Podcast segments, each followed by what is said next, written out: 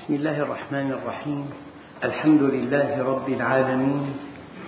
والصلاة والسلام على سيدنا محمد الصادق الوعد الأمين. اللهم لا علم لنا إلا ما علمتنا.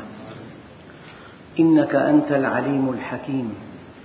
اللهم علمنا ما ينفعنا وانفعنا بما علمتنا وزدنا علما. وأرنا الحق حقا وارزقنا اتباعه. وأرنا الباطل باطلا وارزقنا اجتنابه. واجعلنا ممن يستمعون القول فيتبعون أحسنه.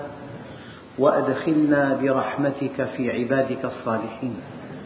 أيها الإخوة الكرام مع الدرس الثامن من دروس سورة المائدة ومع الآية السادسة وهي قوله تعالى أعوذ بالله من الشيطان الرجيم بسم الله الرحمن الرحيم.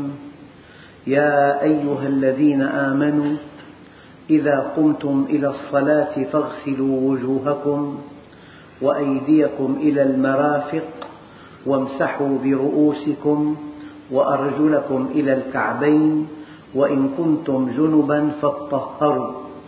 وإن كنتم مرضى أو على سفر أو جاء أحد منكم من الغائط أو لامستم النساء فلم تجدوا ماء فتيمموا صعيدا طيبا فامسحوا بوجوهكم وأيديكم منه ما يريد الله ليجعل عليكم من حرج ولكن يريد ليطهركم وليتم نعمته عليكم لعلكم تشكرون. أيها الإخوة الكرام في العالم اليوم ثلاثمئة مليون إنسان مريض بمجموعة أمراض تحت عنوان أمراض القذارة. العالم الإسلامي يعد تجاه هذا المرض أو تجاه هذه الأمراض حزاما أخضرا. بسبب الوضوء والغسل. ثلاثمئة مليون إنسان مصاب بمجموعة أمراض تحت عنوان أمراض القذارة. العالم الإسلامي بسبب فرائض الغسل والوضوء والمبالغة في النظافة يعد حزاما أخضر تجاه هذه الأمراض. فالله عز وجل يقول يا أيها الذين آمنوا وأي مؤمن يستمع إلى هذه الآية أو إلى مثيلاتها ينبغي أن يعلم علم اليقين أنه معني بهذا الخطاب لأن بينه وبين الله عقدا إيمانيا.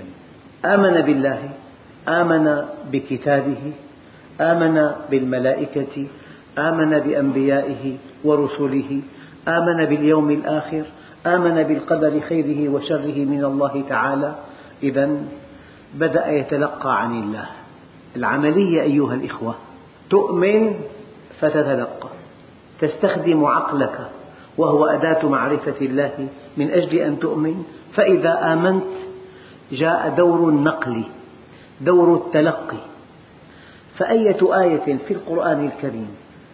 تبتدئ بقوله تعالى يا أيها الذين آمنوا يعني يا من آمنت بوجودي يا من آمنت بوحدانيتي يا من آمنت بكمالي يا من آمنت بعلمي يا من آمنت برحمتي يا من آمنت بحكمتي يا من آمنت أنك مخلوق للجنة. افعل كذا يا أيها الذين آمنوا. وعلامة إيمان المؤمن أنه إذا قرأ قوله تعالى يا أيها الذين آمنوا يشعر بكل خلية في جسمه وبكل قطرة في دمه أنه معني بهذا الخطاب يا أيها الذين آمنوا إذا قمتم إلى الصلاة يعني إذا أردتم أن تصلوا فإذا قرأت القرآن فاستعذ بالله. يعني إن أردت أن تقرأ القرآن في حالة دقيقة إذا قرأت القرآن فاستعذ بالله. يعني إذا أردت أن تقرأ القرآن فاستعذ بالله. إن أردت أن تصلي فافعل كذا وكذا. لذلك القاعدة الأصولية أنه ما لا يتم الفرض إلا به فهو فرض. الوضوء فرض. لأن الصلاة وهي فرض لا تتم إلا به. وما لا يتم الواجب إلا به فهو واجب. وما لا تتم السنة إلا به فهو سنة. يا أيها الذين آمنوا إذا قمتم إلى الصلاة. يعني لأن الصلاة لقاء مع الله. ينبغي أن تكون طاهرا. بل ينبغي أن تكون متجملا. وقد ذكرت في درس سابق أن قوله تعالى من بعض معانيه الإشارية يا أيها الذين آمنوا خذوا زينتكم عند كل مسجد. فضلا عن الطهارة والنظافة والتطيب والتجمل ينبغي أن يكون معك عمل صالح تضعه بين يديك في هذا اللقاء مع الله. يا أيها الذين آمنوا إذا قمتم إلى الصلاة لا بد من بعض التفصيلات. قال فريق من العلماء هذا لفظ عام في كل قيام إلى الصلاة. هذا أول اتجاه في فهم هذه الآية أنك ينبغي أن تتوضأ سواء أكنت طاهرا أو محدثا. إذا قمتم إلى الصلاة فاغسلوا وجوهكم. هناك أثر آخر أن ابن سيرين يقول كان الخلفاء الراشدون يتوضؤون لكل صلاة. وقال بعضهم الخطاب موجه إلى النبي صلى الله عليه وسلم. وقال آخرون المراد بالآية الوضوء لكل صلاة طلبا للفضل. يعني أفضل شيء أن تتوضأ لكل صلاة. وحملوا هذا الأمر على الندب لا على الوجوب. مندوب أن تتوضأ لكل صلاة. أنا أعطيكم آراء العلماء حول هذه الآية. وكان كثير من الصحابة الكرام منهم ابن عمر يتوضؤون لكل صلاة طلبا للفضل. وكان عليه الصلاة والسلام لأنه المشرع يفعل ذلك إلى أن جمع يوم الفتح بين الصلوات الخمس بوضوء واحد لأنه مشرع رحمة بأمتي لك أن تأخذ بسنة النبي ولك أن تتوضأ لكل صلاة من باب زيادة الفضل ومن باب الندب لا من باب الوجوب. وقال بعض العلماء إذا قمتم إلى الصلاة من النوم يجب أن تتوضأوا قولا واحدا. إذا قمتم إلى الصلاة من النوم من المضاجع. لكن جمهور العلماء يقول معنى الآية إذا قمتم إلى الصلاة محدثين لستم على وضوء. إذا قمتم إلى الصلاة محدثين وإذا قمتم بمعنى أردتم الصلاة. كقوله تعالى فإذا قرأت القرآن فاستعذ بالله أي إذا أردت أن تقرأ القرآن. إذا النبي عليه الصلاة والسلام وهو المشرع صلى خمس صلوات يوم الفتح بوضوء واحد. هذه هي السنة. إن أردت الفضل على أن الأمر ندب وليس أمرا لك أن تتوضأ لكل صلاة. يعني إذا كنت في أيام الصيف وفي مكان جميل والمياه غزيرة وأنت في حالة شعور بالحر وتوضأت وأنت متوضئ ما المشكلة؟ أما إذا كنت في أيام البرد أو في وضع صعب لك أن تأخذ بسنة النبي عليه الصلاة والسلام. كان يتوضأ لكل صلاة وصلى خمس صلوات بوضوء واحد. هذه وتلك. الموضوع الثاني في هذه الآيات فاغسلوا وجوهكم. ذكر الله في الوضوء أربعة أعضاء الوجه وفرضه الغسل.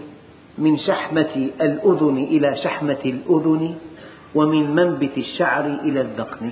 هذا هو الوجه. والوجه يغسل غسلا. يعني لو قلنا لإنسان اغسل لنا هذا الكأس فذهب ووضعها تحت الصنبور وجاء بها. هل هذا هو الغسل؟ أما أن يعالجها بيديه أو بشيء آخر مرة ومرة ومرة حتى تغدو نظيفة. فالنبي عليه الصلاة والسلام فهم من قول الله عز وجل فاغسلوا أن تغسل مرة أولى وثانية وثالثة. أول مرة يصب عليها الماء والمرة الثانية تدعك والمرة الثالثة يصب عليها الماء كي يزول الماء الذي استخدم في دعكها وغسلها.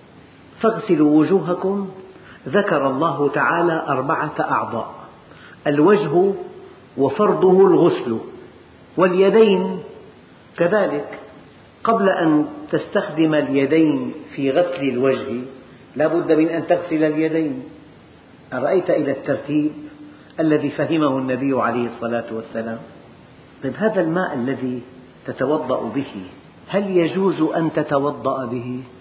رجل أعلن إسلامه في مصر والتحق بمسجد ليتعلم الفقه. أبقاه الشيخ الذي يعلمه الفقه ستة أشهر في أحكام المياه فخرج من جلده وكاد يعود عن هذا الدين إلى أن التقى بعالم أوتي الحكمة. قال له الماء الذي تشربه توضأ منه. حينما تمضمض النبي عليه الصلاة والسلام هذه المضمضة فضلا عن أنها تطهير للفم الماء الذي لا تستسيغ أن تضعه في فمك إياك أن تتوضأ منه. ثم إن النبي عليه الصلاة والسلام حينما استنشق الماء الذي يتوضأ به معنى ذلك فضلا عن تنظيف الأنف الماء الذي لا تستطيع أن تشم رائحته. إياك أن تتوضأ منه. أي أن المضمضة والاستنشاق والاستنسار فضلا عن تطهير وتنظيف الفم من بقايا الطعام والأنف من بقايا التنفس. ينبغي أن تعلم أن حكمة المضمضة والاستنشاق أن الماء الذي لا تستطيع أن تضعه في فمك ولا تستطيع أن تضعه في أنفك إياك أن تتوضأ منه. فذكر الوجه وفرضه الغسل واليدين كذلك والرأس وفرضه المسح اتفاقا وامسحوا برؤوسكم. واختلف في الرجلين لم يذكر سوى هذه الأعضاء الأربعة. إذا هذه فرائض الغسل وفيما سوى ذلك سنن وآداب ومستحبات. أيها الإخوة جمهور العلماء على أن الوضوء لا بد فيه من نية. وقد قال عليه الصلاة والسلام إنما الأعمال بالنيات. وفسر بعضهم قوله تعالى قل كل يعمل على شاكلته أي على نيته وقيمة عمله من قيمة نيته. فالوضوء يحتاج إلى نية على رأي جمهور العلماء. وقد قال عليه الصلاة والسلام لا هجرة بعد الفتح ولكن جهاد ونية.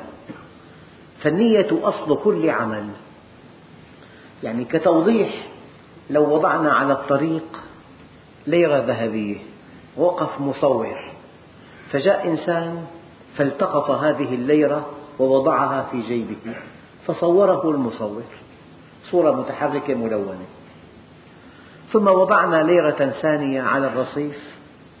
ووقف مصور. رآها إنسان آخر. التقطها. وضعها في جيبه. وصوره المصور. عرضنا الصورتين. الصورتان متشابهتان تمام التشابه. إلا أن الأول نوى أن يبحث عن صاحبها. والثاني نوى أن يأكلها. أي أن يأخذها. العمل في صورته مشابه للآخر تماما ولكن في حقيقته. واحد يعلو والثاني يسقط. واحد يعلو والثاني يسقط. إنما الأعمال بالنيات. بعض العلماء قال الوضوء لا يحتاج إلى نية. لماذا؟ قال لا تجب النية إلا في الفروض المقصودة لذاتها الوضوء ليس فرضا مقصودا بذاته. ما في إنسان يتوضأ ويقعد الحمد لله. أدينا ما علينا. الوضوء تعقبه صلاة. فالوضوء ليس مقصودا لذاته بل مقصود كوسيلة إلى الصلاة. فالإمام الشافعي وتابعه في ذلك أبو حنيفة أن العبادة التي ليست مقصودة لذاتها لا تحتاج إلى نية. النية للعبادة المقصودة لذاتها. إذا الوضوء شرط لصحة الصلاة. كملمح لطيف التكبير شرط أو ركن؟ الركن يؤدى وتنتقل إلى ركن آخر. الوقوف ركن. والركوع ركن والسجود ركن. الركن تنتقل به إلى ركن آخر. أما الشرط يدوم طوال الصلاة فاستقبال القبلة ينبغي أن يستمر طول الصلاة.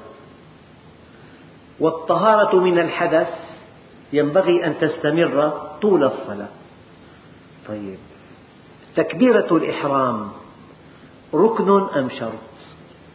قال بعضهم شرط. لأنه ينبغي أن تستحضر عظمة الله طول الصلاة. أما الذي قال هو ركن ركن ينقضي. فالقصد من كلمة الله أكبر أنك في الصلاة وهذا أكبر عمل من أي شيء آخر. أكبر من إنهاء الحسابات.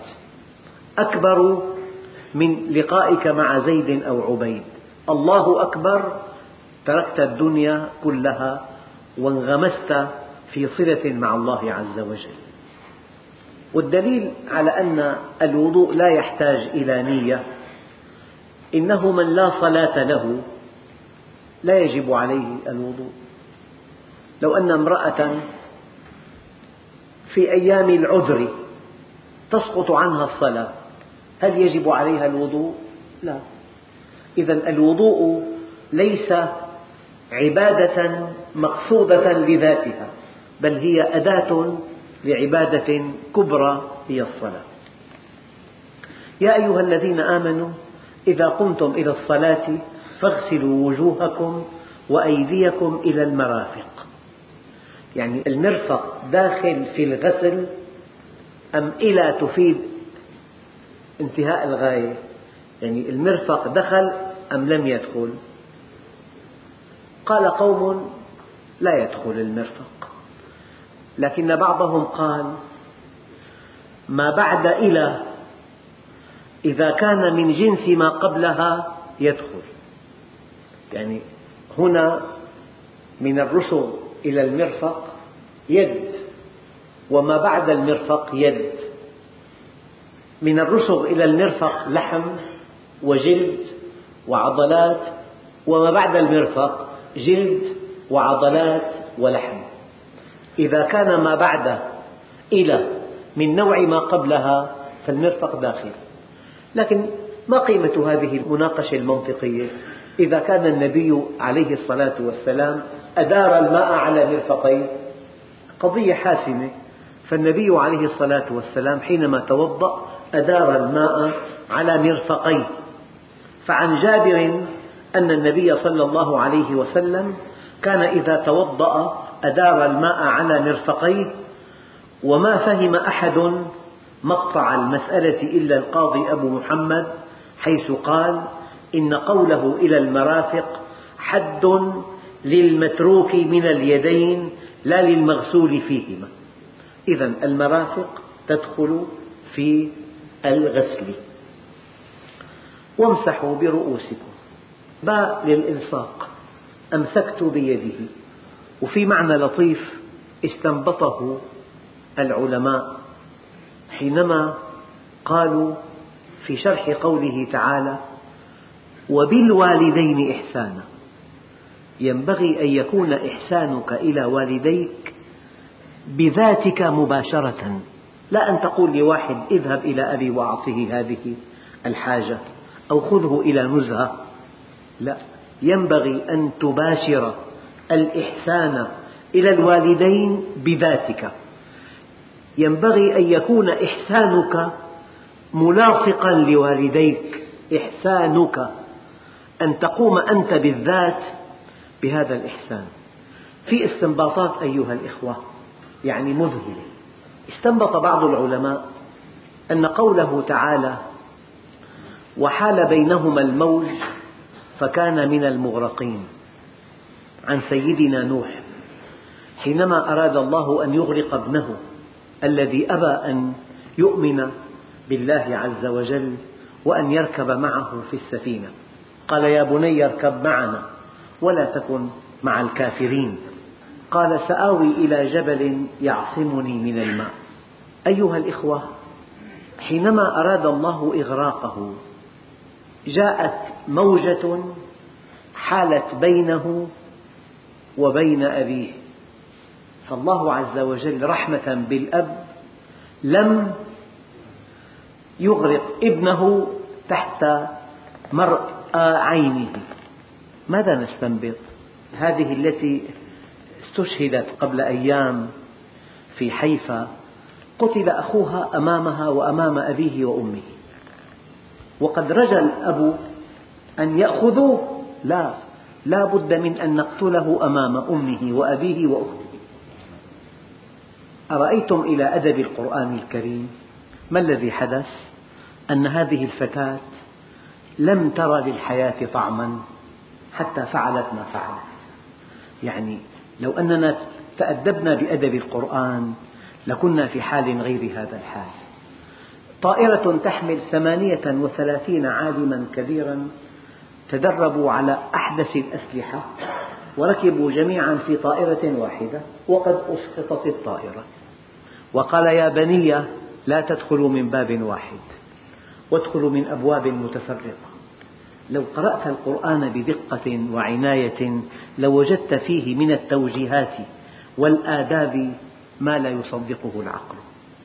طبعا وامسحوا برؤوسكم الوجه من الرأس. فهل ينبغي أن تمسح وجهك بالماء؟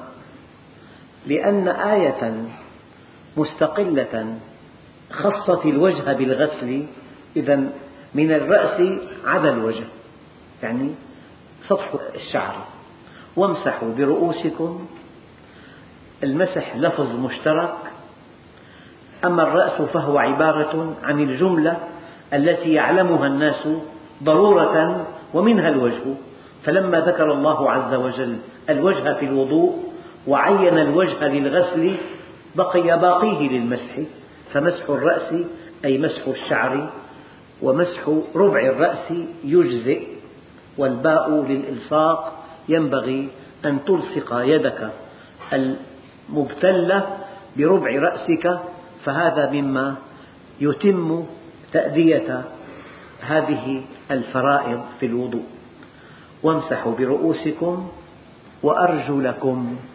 لو أن الآية وامسحوا برؤوسكم وأرجلكم لكان المعنى أن الأرجل تمسح مسحا ولكن وامسحوا برؤوسكم وأرجلكم أرجلكم تابعة اغسلوا وجوهكم وأيديكم وامسحوا برؤوسكم وأرجلكم.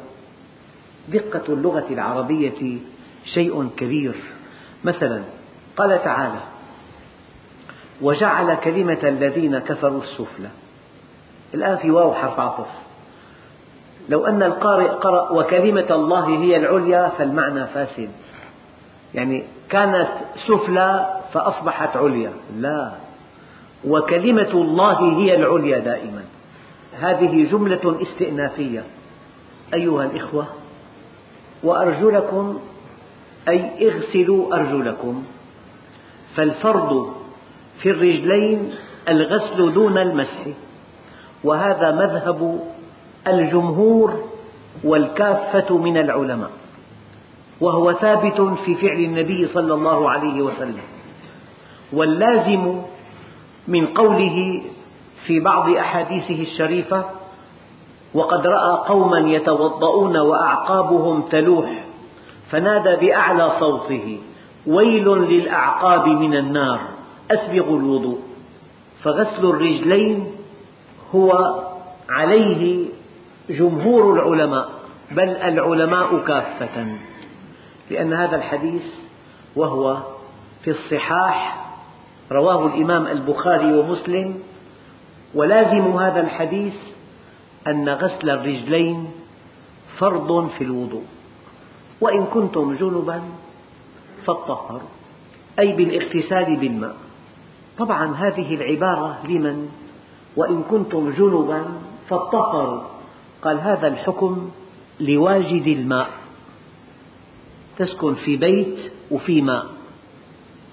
فلا بد من أن تغتسل إذا كنت جنبا أما الجنب عادم الماء له أن يتيمم. هناك حكم لجنب واجد للماء وهناك حكم لجنب فاقد الماء. وإن كنتم جنبا فاطهروا. وإن كنتم مرضى لا تستطيع أن تتوضأ. أو على سفر لا تجد الماء في السفر. أو جاء أحد منكم من الغائط أي جاء من مكان منخفض قضى فيه حاجته. أو جاء أحد منكم من الغائط أو لامستم النساء كناية عن جماعهن. فلم تجدوا ماء فتيمموا صعيدا طيبا فامسحوا بوجوهكم وأيديكم منه تضرب الصعيد الطيب الطاهر بيديك وتمسح به وجهك ومرفقيك. هذا هو التيمم. وإن كنتم جنبا فاطهروا وإن كنتم مرضى أي الماء يؤذيكم أو على سفر الماء مفقود أو انتقض وضوءكم وأنتم في سفر أو مرضى. يعني إذا كنتم مرضى أو على سفر وأحدثتم حدثا أصغرا أو حدثا أكبرا. وإن كنتم مرضى أو على سفر الحالة الأولى الماء يؤذيك والحالة الثانية الماء لا تجده. وأصابك حدث أصغر أي جئت من مكان منخفض بعد قضاء الحاجة أو لامستم النساء كناية عن الجماع فلم تجدوا ماء فتيمموا صعيدا طيبا. فامسحوا بوجوهكم وأيديكم منه. ما يريد الله ليجعل عليكم من حرج ولكن يريد ليطهركم وليتم نعمته عليكم لعلكم تشكرون. أيها الإخوة أذكر لكم حادثة وقعت في عهد النبي صلى الله عليه وسلم أن صحابيا أصابته جنابة في سفر. فسأل فقيل له اغتسل. ويبدو أن الوقت كان باردا جدا فاغتسل فمات. فلما علم النبي صلى الله عليه وسلم وهو سيد الخلق في لطفه وفي رحمته قال قتلوه قتلهم الله. هلا سألوا إذ لم يعلموا؟ لا تسرع بالفتوى. لا تسرع بالفتوى. إن لا تعلم فاسأل أهل العلم فاسألوا أهل الذكر إن كنتم لا تعلمون. قال قتلوه قتلهم الله. لا أذكر ما إذا كان الجو باردا جدا أو كان جرحه بليغا. فلما اغتسل أصاب جرح التهاب فمات. فلما علم النبي ذلك قال قتلوه قتلهم الله. هلا سألتم إذ لم تعلموا؟ إن كنت واثقا من الحكم الشرعي فقل وإلا فاسأل. فاسألوا أهل الذكر هم أهل الوحيين الكتاب والسنة إن كنتم لا تعلمون.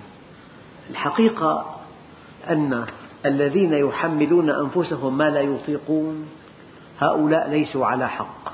فقد كان عليه الصلاة والسلام في جهاد في أيام رمضان وكان الحر شديدا.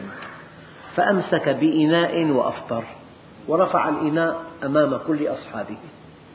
ثم علم أن بعض أصحابه لم يفطر. فماذا قال؟ قال أولئك العصاة. العصاة. إن الله يحب أن تؤتى رخصه. كما يحب أن تؤتى عزائمه. لا تكن متعنتا. لا تكن متشددا. لا تزاود على رسول الله. فالنبي شرب وأفطر. فلما علم أن أناسا لم يفطروا قال أولئك العصاة.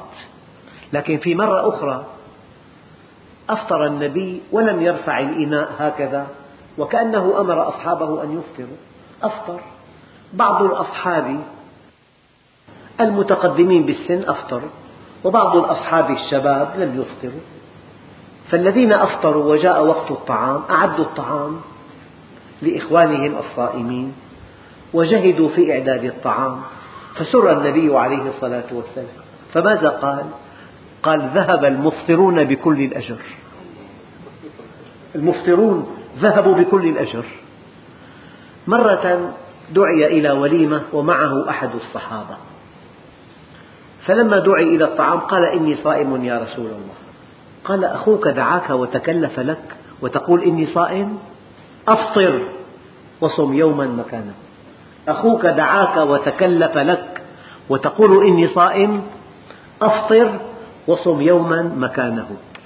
هناك أناس متشددون يزاودون على رسول الله صلى الله عليه وسلم. فإن الله يحب أن تؤتى رخصه كما يحب أن تؤتى عزائمه. لذلك في بعض المذاهب القصر واجب عند الأحناف. واجب. ما دمت في سفر ولو نزهة. يجب أن تقصر لأن الله أرادك أن تخفف من الركعات في السفر. صلي ركعتين الظهر وركعتين العصر. فالله عز وجل حينما سمح لك أن تقصر ينبغي أن تقصر. إن سمح لك أن تتم ينبغي أن تتم. هذه آية الوضوء أيها الإخوة. أعيدها على أسماعكم في نهاية هذا الدرس. بسم الله الرحمن الرحيم. يا أيها الذين آمنوا إذا قمتم إلى الصلاة فاغسلوا وجوهكم وأيديكم إلى المرافق وامسحوا برؤوسكم وأرجلكم إلى الكعبين وإن كنتم جنبا فاطهروا وإن كنتم مرضى أو على سفر أو جاء أحد منكم من الغائط أو لامستم النساء فلم تجدوا ماء فتيمموا صعيدا طيبا فامسحوا بوجوهكم وأيديكم منه ما يريد الله ليجعل عليكم من حرج من ضيق ولكن يريد ليطهركم وليتم نعمته عليكم لعلكم تشكرون والحمد لله رب العالمين.